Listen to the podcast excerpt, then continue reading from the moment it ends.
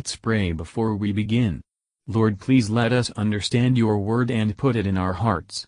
May it shape our lives to be more like your Son. In Jesus' name we ask, Amen. Chapter 23 And it came to pass a long time after that the Lord had given rest unto Israel from all their enemies round about, that Joshua waxed old and stricken in age. And Joshua called for all Israel, and for their elders, and for their heads, and for their judges, and for their officers, and said unto them, I am old and stricken in age, and ye have seen all that the Lord your God hath done unto all these nations because of you. For the Lord your God is he that hath fought for you. Behold, I have divided unto you by lot these nations that remain, to be an inheritance for your tribes, from Jordan with all the nations that I have cut off, even unto the great sea westward. And the Lord your God, he shall expel them from before you, and drive them from out of your sight. And ye shall possess their land as the Lord your God hath promised unto you. Be ye therefore very courageous to keep and to do all that is written in the book of the law of Moses, that ye turn not aside therefrom to the right hand or to the left, that ye come not among these nations, these that remain among you, neither make mention of the name of their gods, nor cause to swear by them, neither serve them, nor bow yourselves unto them, but cleave unto the Lord your God, as ye have done unto this day. For the Lord hath driven out from before you great nations and strong. But as for you, no man hath been able to stand before you unto this day. One man of you shall chase a thousand. For the Lord your God, he it is that fighteth for you, as he hath promised you. Take good heed therefore unto yourselves, that ye love the Lord your God.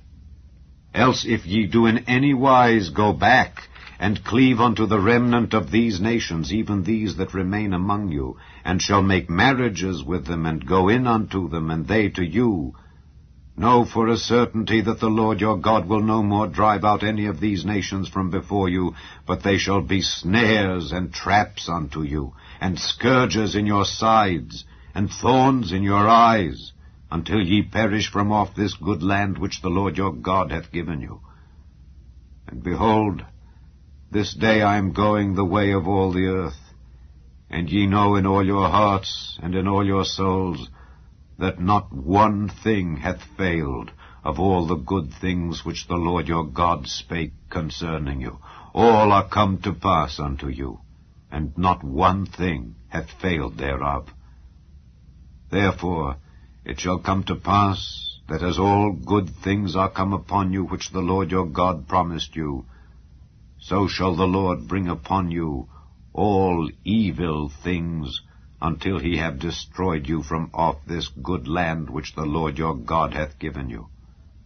When ye have transgressed the covenant of the Lord your God, which he commanded you, and have gone and served other gods, and bowed yourselves to them, then shall the anger of the Lord be kindled against you, and ye shall perish quickly from off the good land which he hath given unto you.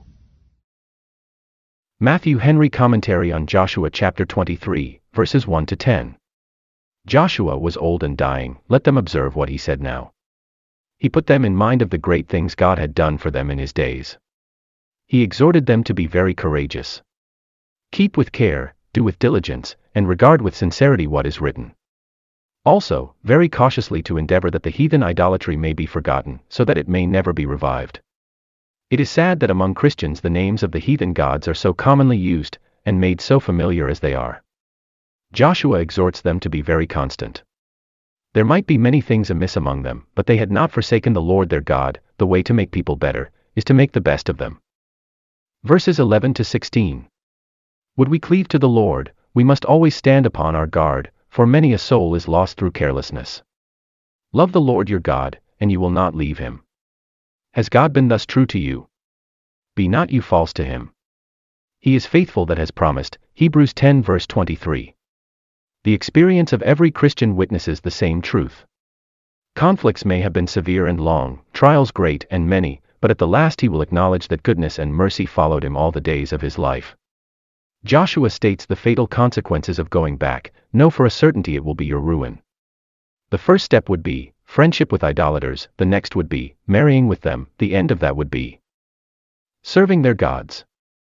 Thus the way of sin is downhill, and those who have fellowship with sinners, cannot avoid having fellowship with sin.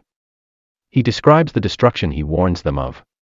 The goodness of the heavenly Canaan, and the free and sure grant God has made of it, will add to the misery of those who shall forever be shut out from it. Nothing will make them see how wretched they are, so much, as to see how happy they might have been. Let us watch and pray against temptation. Let us trust in God's faithfulness, love, and Thank you for listening and if you liked this please subscribe and consider liking my Facebook page and joining my group Jesus Answers Prayer.